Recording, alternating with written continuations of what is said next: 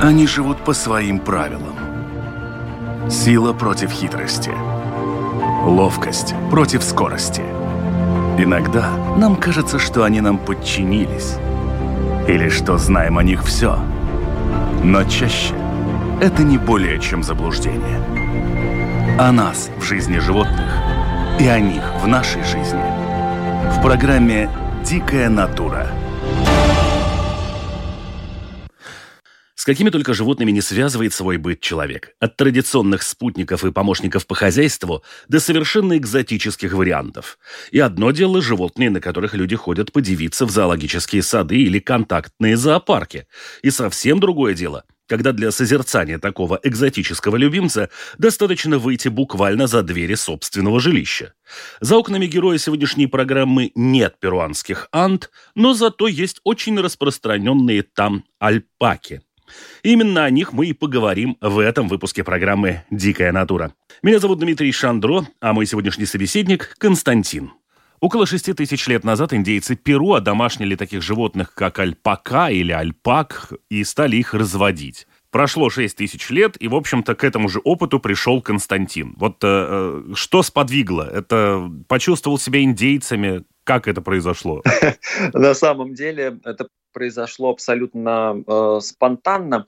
Э, получилась такая история, что я э, человек, э, который стремится к чему-то новому, куда-то развиваться, поменять место жительства, приобрести недвижимость там, и так далее, что-нибудь вот такое вот адекватное. Но получилось так, что как только я нач- начал э, двигаться в сторону своей какой-то цели, вроде бы, казалось бы, адекватный. Мне жизнь э, на каждом мою, моем шагу говорила, не надо тебе это, ты этого не хочешь, или хочешь этого не ты, и пыталась меня просто всячески остановить. И я так, я просто реально на самом деле обиделся на жизнь, потому что она не дает мне даже шанса сделать адекватные какие-то действия. И я такой, окей, а что ты жизнь скажешь, если я начну э, творить не совсем адекватные вещи? Посмотрим, как ты себя будешь вести.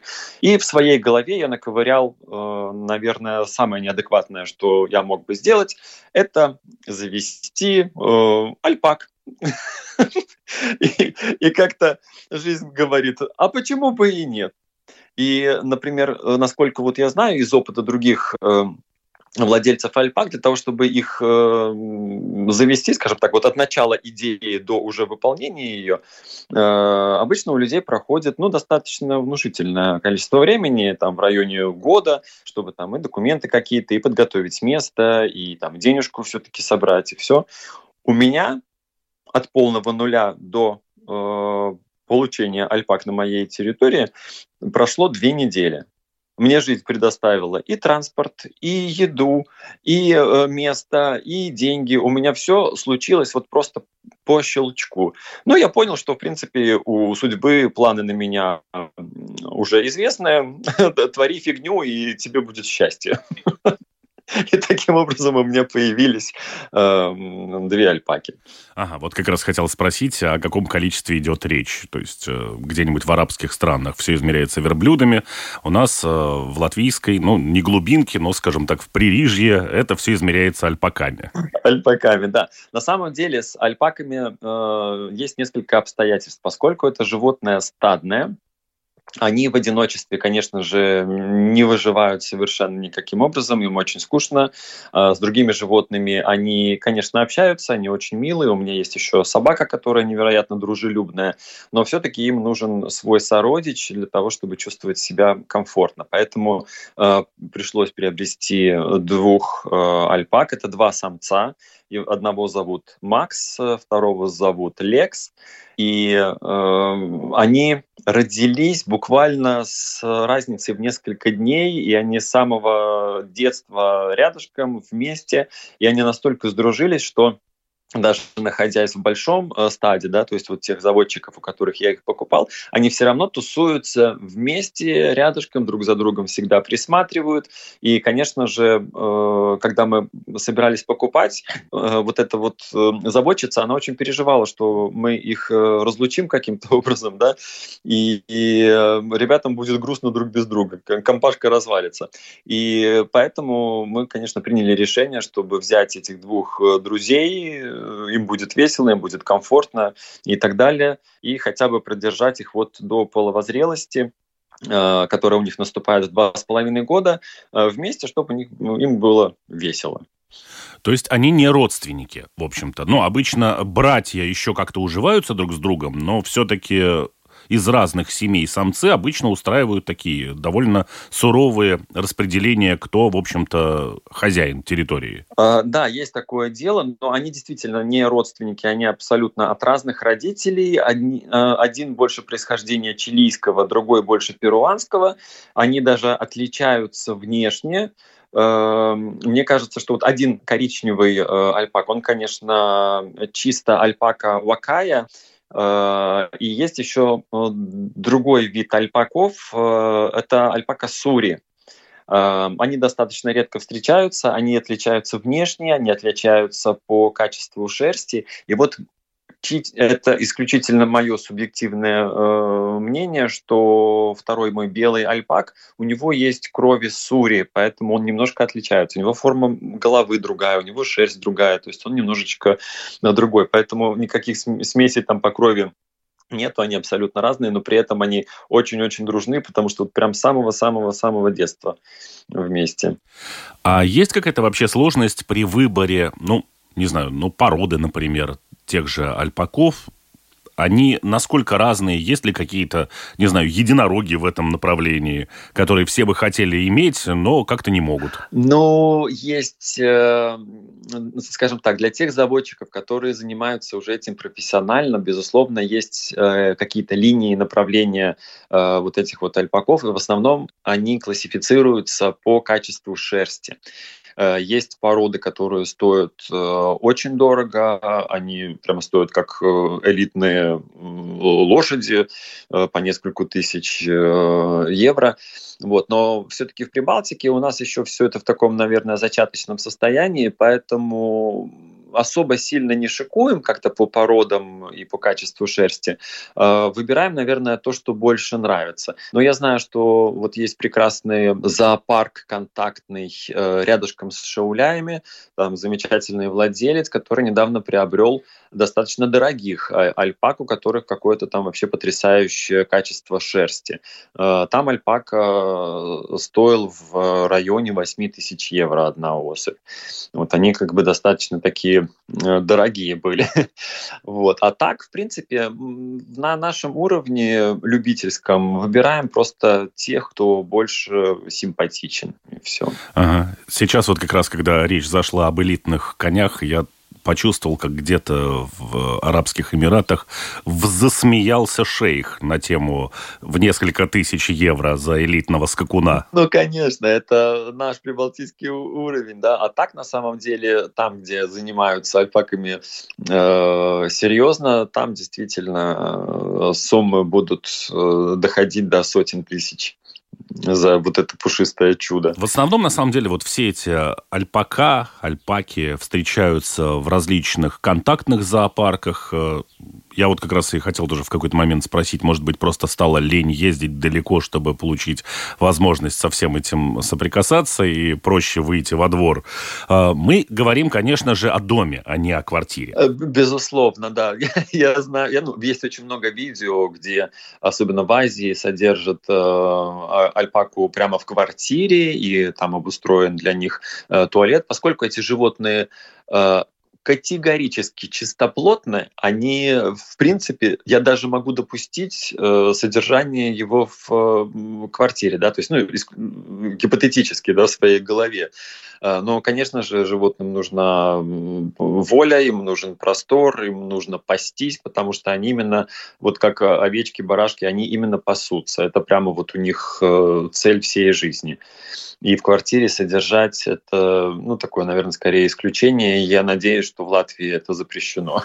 Вот как раз, да, немного э, затронем бытовую сторону альпак, э, как раз, э, раз упоминались козочки и барашки, вот они, собственно, пасутся, и там же свою икру эту и мечут на всей территории. Вот насколько это категорично в условиях своего, в общем-то, какой-то своей территории, потому что ведь, ну, в случае с собаками, которые там где-то выгуливают, понятно, что есть продукты жизнедеятельности, и там это все надо убирать. Когда это все, в общем-то, как э, нерест у лосося по всей территории, то это проблематично и, наверное, не очень здорово. А, альпаки на самом деле потрясающе организованные животные. А, что первое делает альпака на территории? Они определяют, где у них будет туалет. И этот туалет будет только там, вот буквально на э, территории один квадратный метр, все альпаки будут ходить в одно место и больше никуда и нигде. Поэтому это облегчает э, уход за ними, уборку, то есть э, э, раз в пару дней, ну вот с моим количеством э, альпак хватает раз в пару дней просто убрать именно это место. И все, больше нигде и никогда они не ходят в туалет. Поэтому они, они, они невероятно комфортные в этом плане животные. Плюс они, скажем так, горошат, именно горошат, как просто крупный кролик. Я думаю, как кролик это делает, большему количеству людей будет понятно. Поэтому это как очень большой кролик. Они горошат. Так, это я понял. А тут же такой немножко хочу прицепиться к фразе «они определяют». То есть, в общем-то, это не вопрос того, что я их завел, и я бы хотел, чтобы это было вот здесь. Их можно приучить? Или это их, именно их выбор, а я должен с этим, в общем-то, понять, простить и смириться? А, нет, нет, нет. Можно их э, переучить, можно просто перенести э, вот это место в то место, которое хочется. Скажем так, эм, в старом месте просто засыпать, может быть, новой э, землей, убрать полностью все оттуда запахи и все, что нужно перенести в новое место, которое для вас будет максимально комфортным, чтобы они туда ходили. И все, они согласятся, потому что я так делал. Они, я договорился со своими э, альпаками, чтобы они ходили вот именно там. Они сказали, хорошо, Костя, вообще не проблема, будем там. И все, и они ходят там. Что касается питания, все-таки где, условно, Перу, Анды и где, в общем-то, Латвия? Слава богу, трава растет везде, и у нас в Латвии она достаточно сочная, разнообразная и вкусная. Эм, поскольку альпаки относятся к верблюдам, их рацион э, очень прост и не очень обилен, скажем так. Э, что они едят? В зимнее время э, они едят сено, и комбикорм. Комбикорм мы наш покупаем, который идет для овец и коз. Э, плюс немножко добавляем туда э, лошадиного комбикорма. Делаем такой замес, немножко регулируем там лето-зима, потому что меняется рацион, у них нет доступа к свежей траве зимой. Поэтому вообще все очень просто. И, конечно же, как лакомство, угощение, это Э, морковь. Морковь просто самое вкусное на свете, что может быть. Они безумно любят морковь, и за морковь у них происходят скандалы. Они дерутся между собой. Ну, как дерутся, толкаются, как верблюды вот э, шеями друг друга там отталкивают, могут плюнуть друг друга, типа той же морковью. Поэтому за этим наблюдать, конечно, очень забавно, как они Э, э, издают звуки тоже очень интересно. Они когда между собой дерутся за морковь, они как гуси, э, такой вот крик издают. А так в повседневной жизни они очень тихие, просто так вот немножко поскрипывают, как э, дверца старого шкафа. Очень нежный, спокойный, приятный звук, умиротворяющий.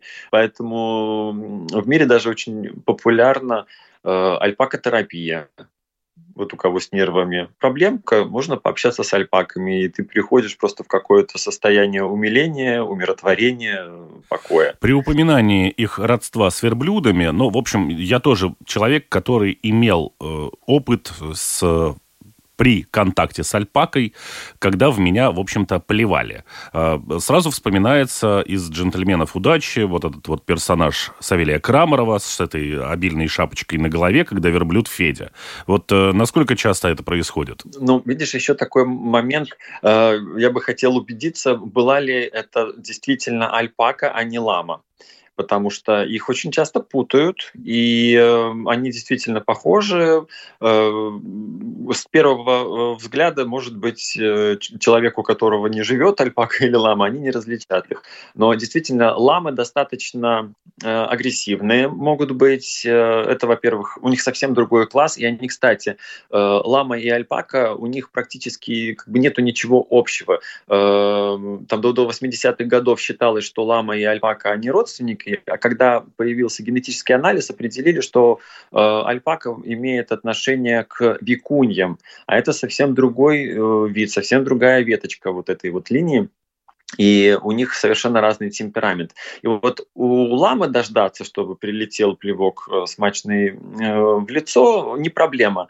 А чтобы альпаку заставить э, плюнуть в тебя, ее нужно конкретно обидеть, разозлить, сделать больно или отобрать еду.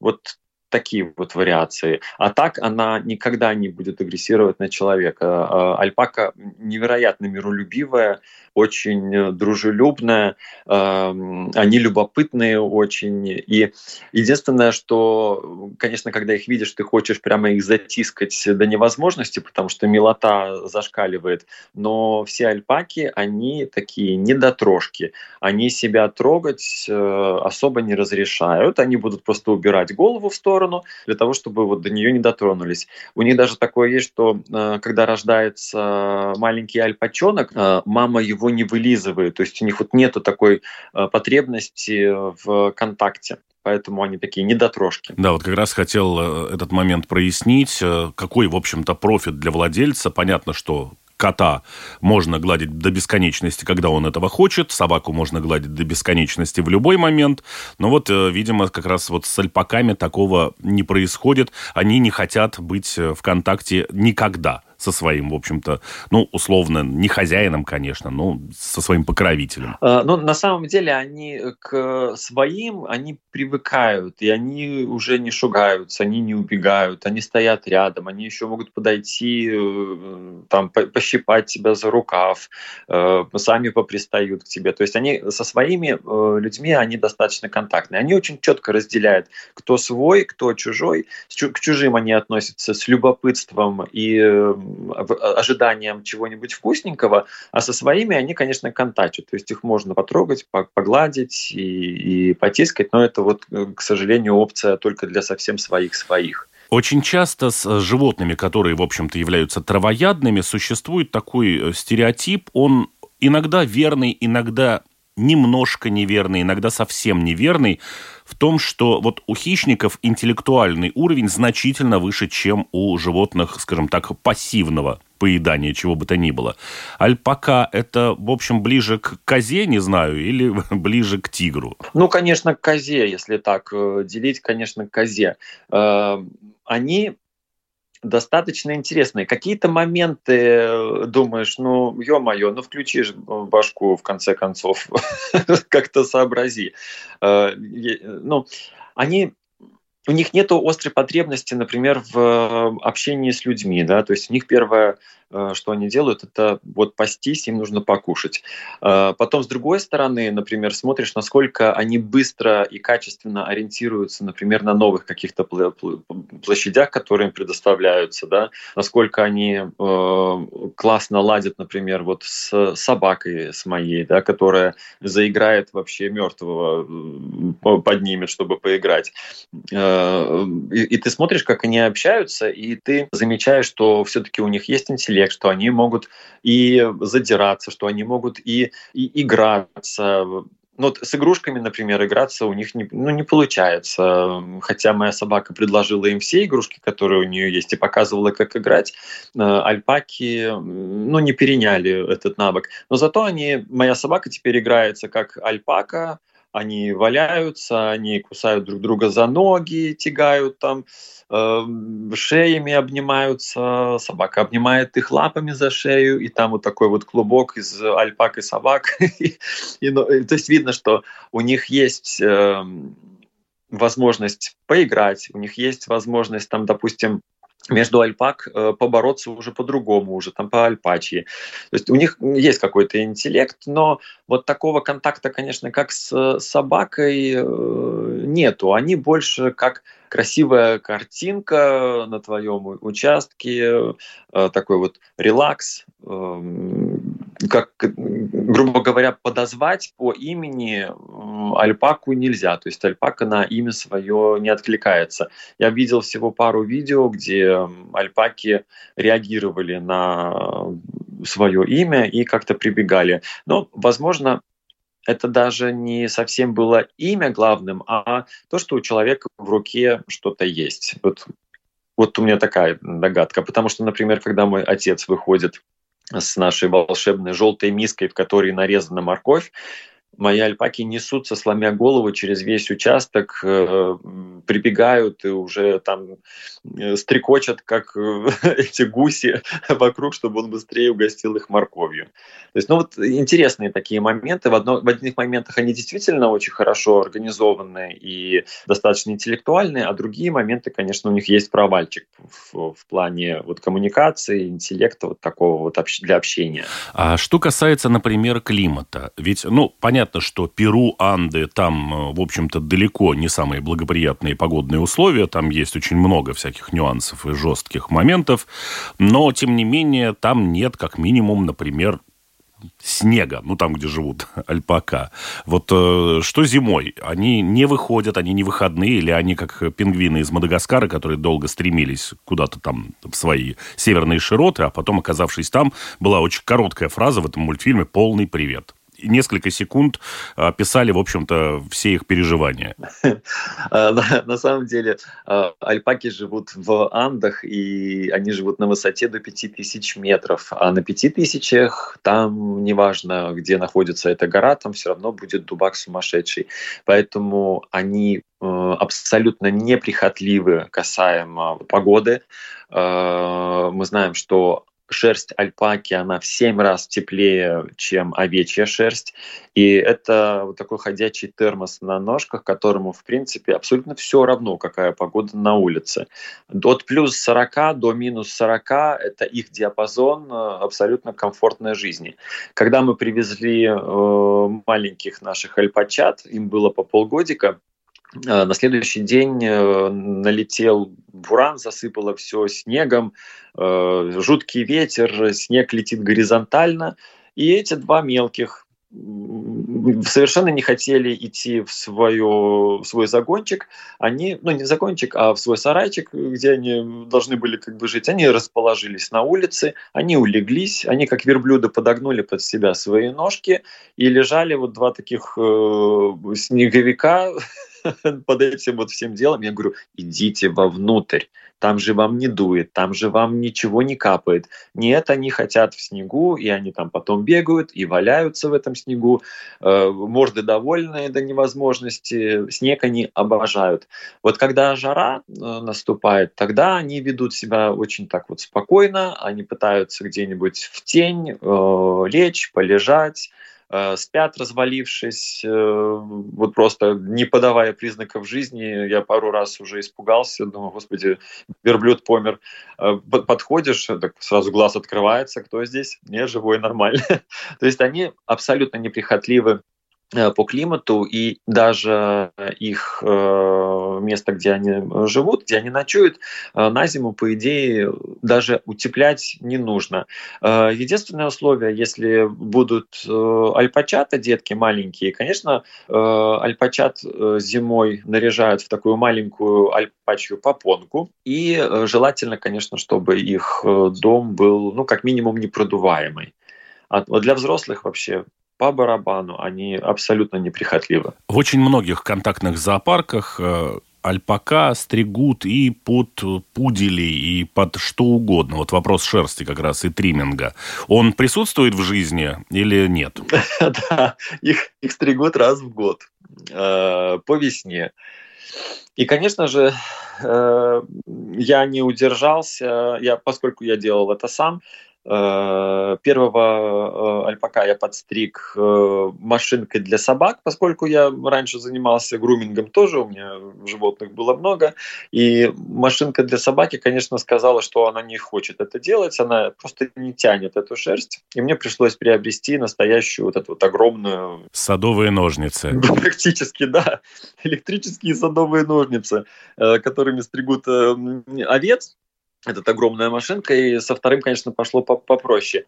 И да, я не удержался, чтобы не просто обрить э, животное, и оно ходило бы такое, какое оно ходило бы, а я сделал немножко интересную такую форму э, стрижки альпаки. То есть я им оставил э, на их тоненькой длинной шее сзади э, такой, э, как у, у лошадки. Грива это называется у лошадки. Грива, да.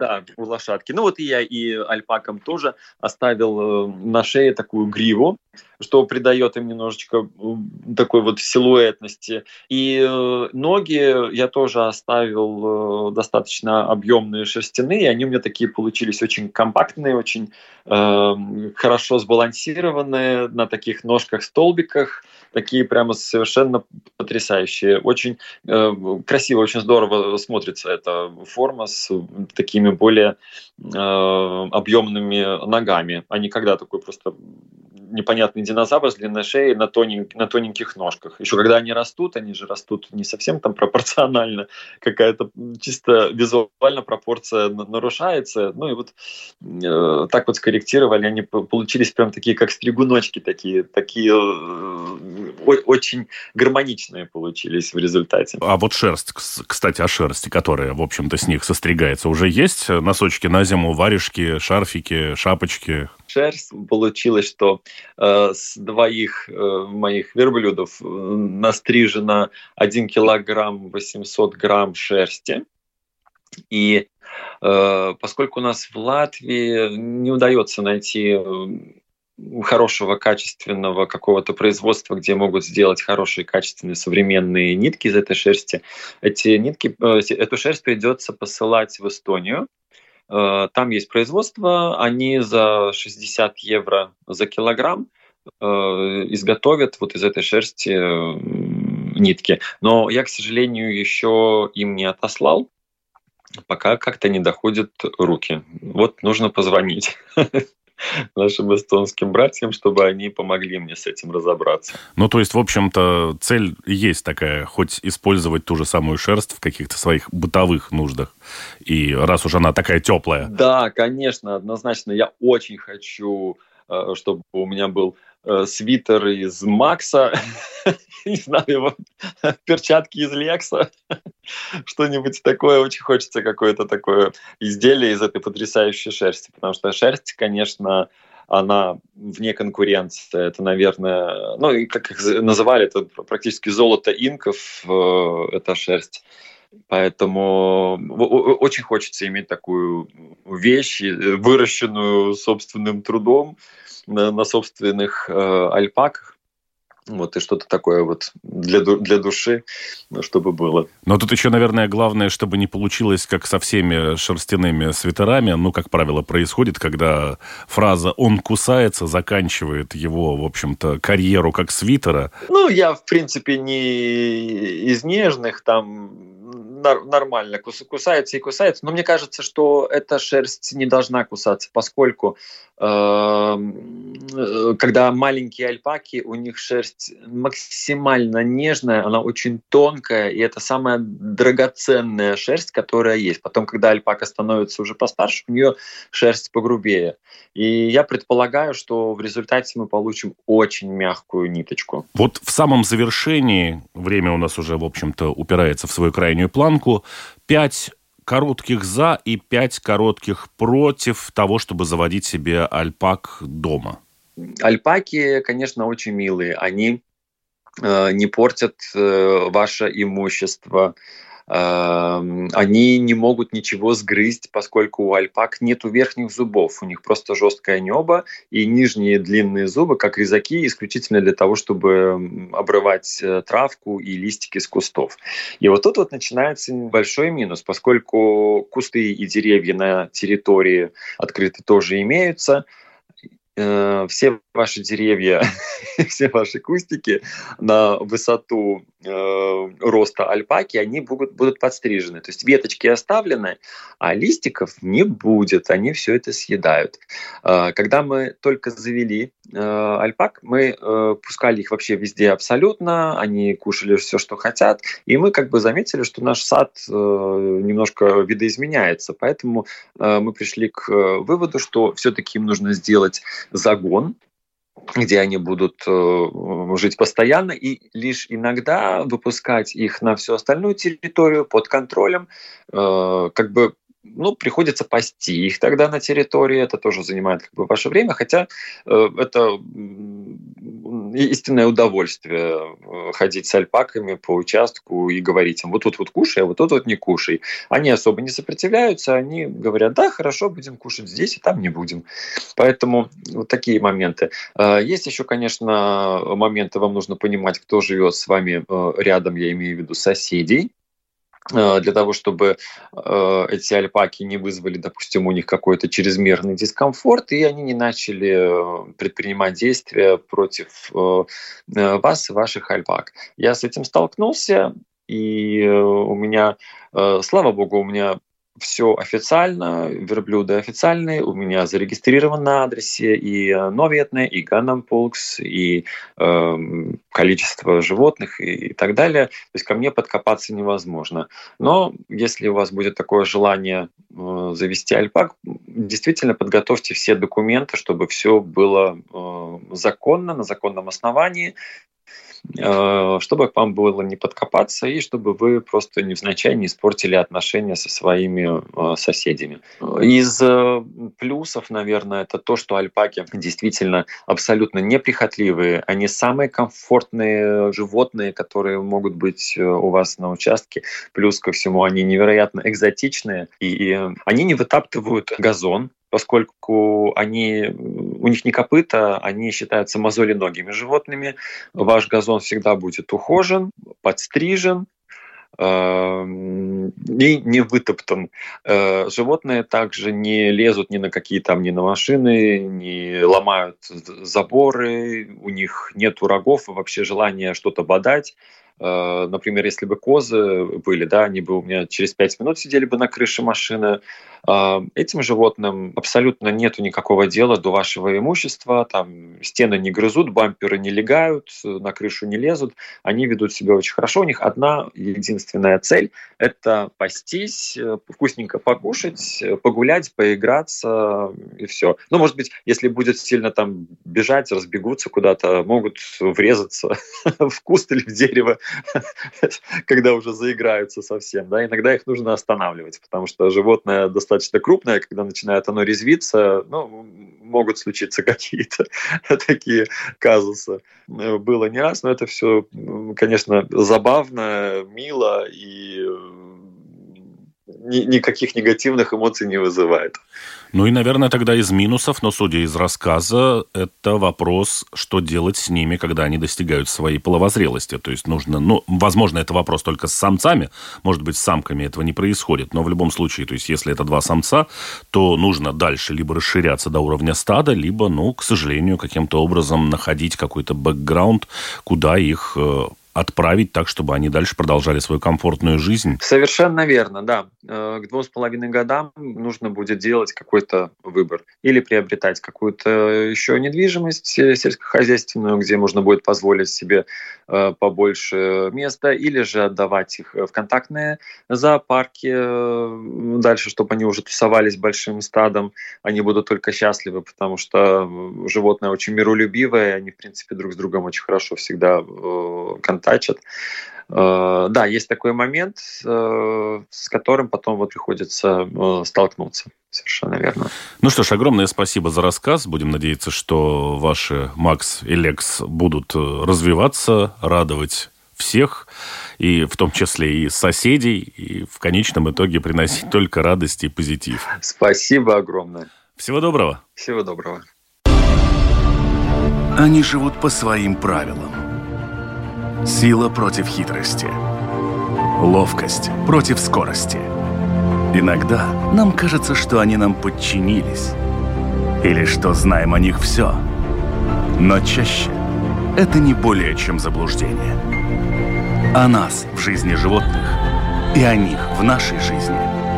В программе «Дикая натура»